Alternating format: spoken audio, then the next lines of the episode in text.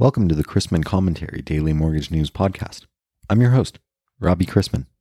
Thanks for listening this Friday, August 20th, 2021. Topics on today's episode include FHFA's housing goals for Fannie and Freddie, my interview with Candor CEO Tom Showalter on their recently completed Series A funding round, and some chop in the bond market.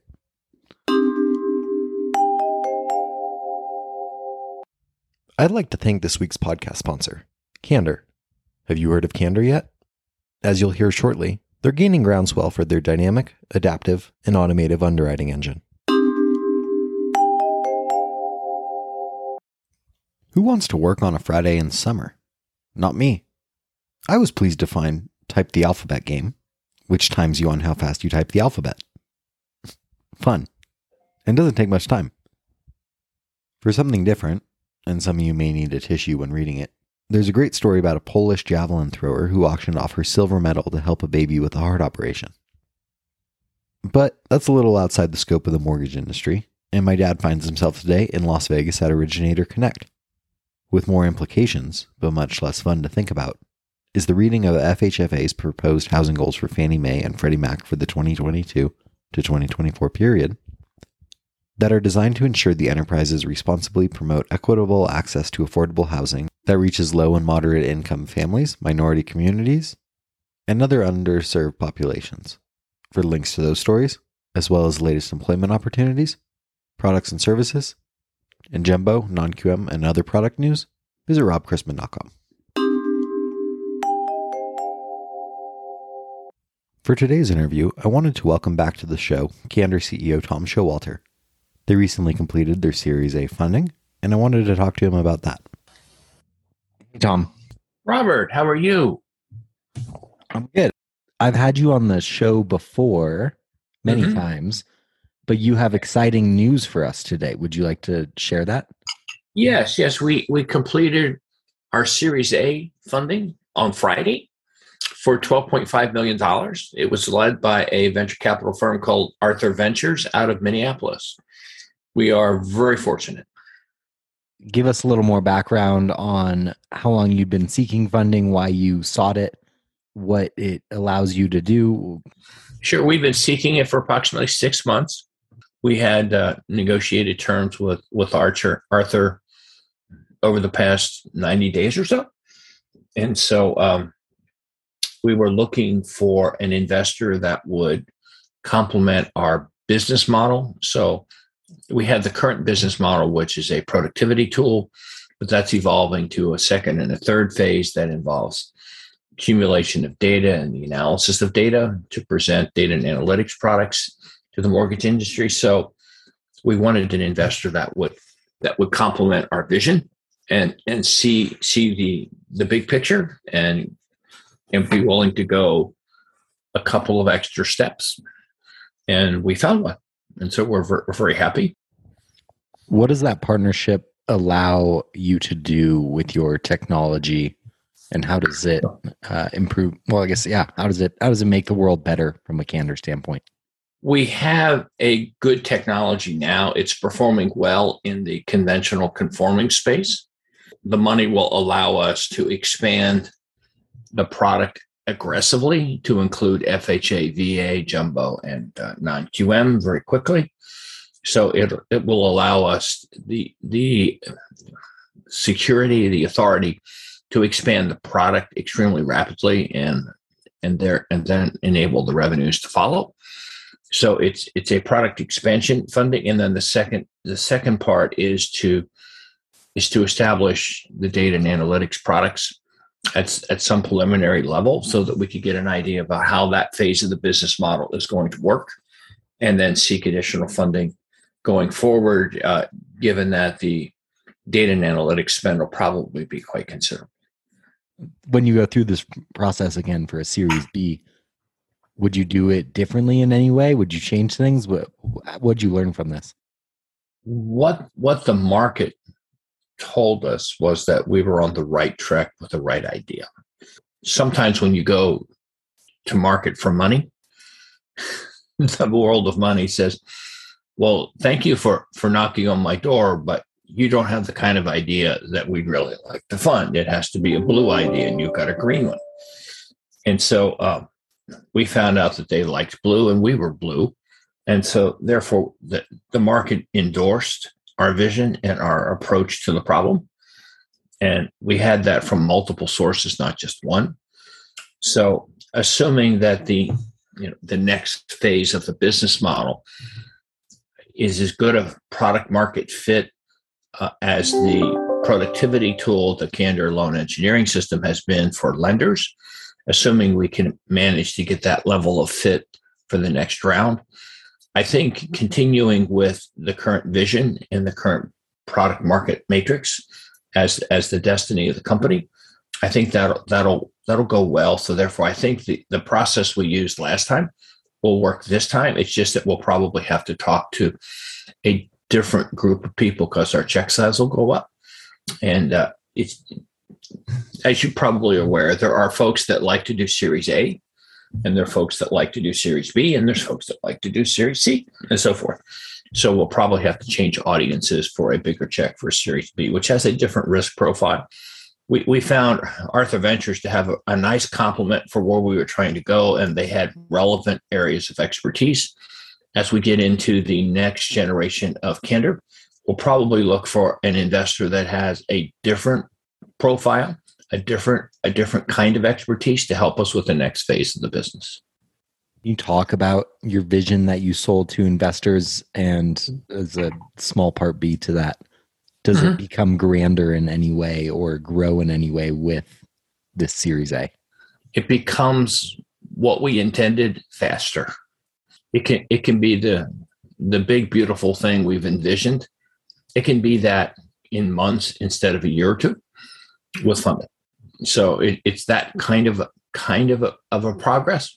And by the way, being all that it can be, uh, let me give you an idea what that means. Every time we decide to expand the footprint of the product and cover like FHA as opposed to just conventional conforming, the amount of work we had to go through to create a product that could do conventional conforming loans, think like an underwriter would, and bring those loans to a close with a minimal of human assistance.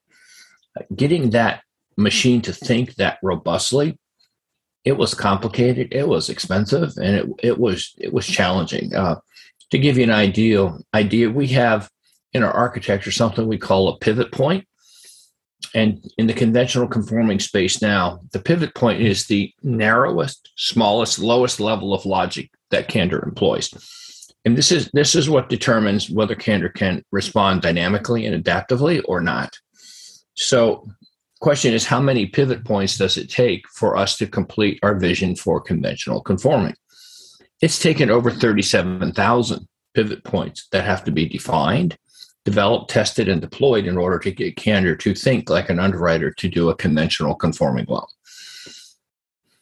37,000 with probably 20 or roughly 20 to 30 pages per pivot point to specify, design, deploy, test, and so forth. Uh, that's like a million pages of thinking that the people of Candor have had to do in order to get that thing to work. So if you want to do FHA and VA, say that's another million pages. Well, suddenly we have another 30,000 pivot points we have to get out there and get them working. And, and so get them documented, get, get a test methodology that can continue to test those over time. So that's the kind of challenge this is. So we have to add people who whose thinking can contribute to that kind of a problem. And, and we are finding those people. That's not a problem. It's just we'd like to have instead of finding 10 of them, we'd like to find 20. You've talked about how you think you've created an underwriter who performs mm-hmm. the 95th percentile. Mm-hmm. Is the vision for the company that you will reach that 95th percentile? Are you there right now? Are you just trying to expand into different products? Can can you explain that a little more clearly? Sure, sure. In the conventional conforming space, we're there now. Um, Candor, for example, in the data validation phase where we're determining if it's a valid pay stub, if it's a valid W 2, if the bank statement's a real bank statement, if we should, should consider these documents. Uh, we do over 2,000 cross checks just to determine if the documents are the right documents. That is worthy of the very best underwriter. And then we also do verification of the data. Like, for example, if the pay stub says it's 10 grand gross gross income, is that consistent with other other things we know about this borrower? So we try to verify that number. And then after all of that, we then try to vindicate to make sure that this whole thing makes sense. So, for example, if you have somebody who's listing out as a $12,000 gross monthly income, uh, does that make sense given given this borrower? And for example, it could be that uh, this person it does make sense, but only because this person has three jobs. And so the the make sense part is no longer does does this person make 12 grand a month gross because you now able to validate and verify that. But the other the other things have it. How do you, how do you make sure that you're you're organizing this income in a way that's consistent with the guidelines? Does it make sense with respect to the guides? Do, does does an investor want a th- three income borrower for twelve thousand dollars for a large amount of money? And that's the make sense part that Candor does as well. So, in terms of Candor performing at a 95th percentile level, it really does. It's it's very robust. That's the good news, and it's very stable. That's also good, and it's been consistently tested, so it's going to stay that way. So, in the terms of the conventional conforming space, we think it's a very good product. We have to achieve that level elsewhere. Let's close with this. Now that, as in your words, the market has given you the thumbs up in a mm-hmm. sense with this. What along Candor's journey was kind of the low point where you were thinking, I don't know if this is going to work. Uh, that uh, was this the right idea to do this? Well, obviously, uh, there were times when cash got scarce, and, and, making payroll was was not a foregone conclusion. It's like, how are we going to do this? And who else can invest by Tuesday? It was it was we had those kinds of problems. It's this is a small business. It was a startup. It's now a little beyond a startup, but but we had all the problems startups have. Uh, where we excelled was the fact that we had a product market vision that we formed years ago after numerous interviews 30 to 50 interviews with target prospects in, in the mortgage space so we had a good understanding of where the market was and what kinds of solutions it liked and so because those those conclusions were reasonably sound and we exercised good judgment and good discipline, we didn't have to undergo any major change in our vision. We just had to execute it. That's not always the case. Probably four times out of five, you have to change your vision because the market's changed or you didn't understand the market or it's not as big as you thought it was.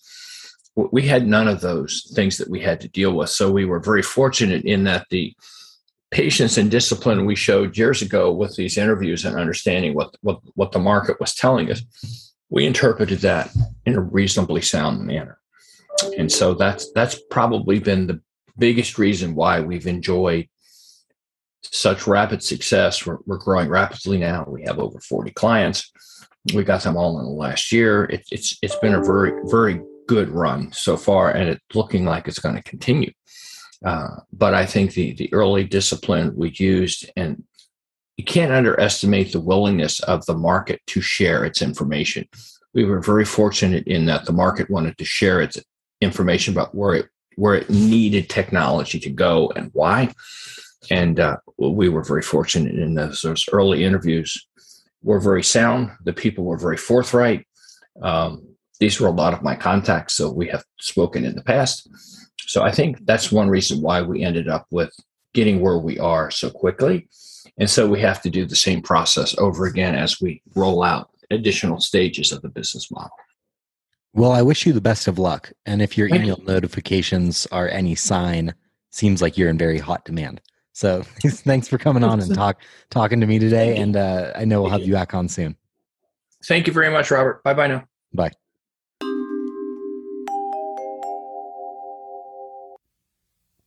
Choppy day in the bond market yesterday as investors digested the Fed's pending move to taper stimulus and received some new data.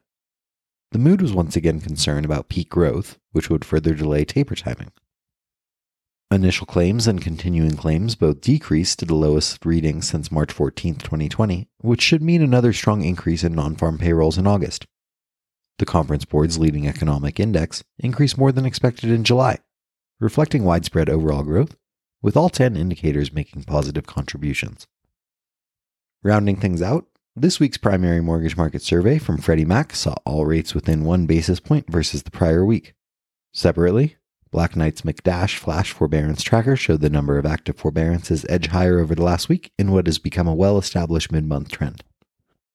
The 11K overall increase means 1.75 million, or 3.3%, of borrowers remain in COVID 19 related forbearance plans as of August 17th, including 1.9% of GSE mortgages, 5.8% of FHA slash VA, and 4.0% of portfolio held in privately securitized mortgages. This puts overall plan volumes down 110,000 from the same time last month. There's no data on the calendar today to close the week, though Dallas Fed President Kaplan will deliver remarks. The desk of the New York Fed will purchase up to $4.9 billion of 30 year 2% and 2.5% MBS across two operations. We begin the day, given no substantive news, with agency MBS prices roughly unchanged from Thursday evening and the 10 year yielding 1.23% after closing yesterday at 1.24%. Thanks again to Candor for sponsoring today's podcast. I look forward to hearing more great things. Want to know more? Go to candortechnology.com. Tell them Robbie Chrisman sent you. If you have any questions about the podcast or sponsoring opportunities, send me an email at robbie at robchrisman.com. Visit robchrisman.com for more information on our industry partners, access to archived commentaries, and how to subscribe to the daily mortgage news and commentary. To listen to or download past episodes of this podcast, search Mortgage News on any platform you get your podcast from.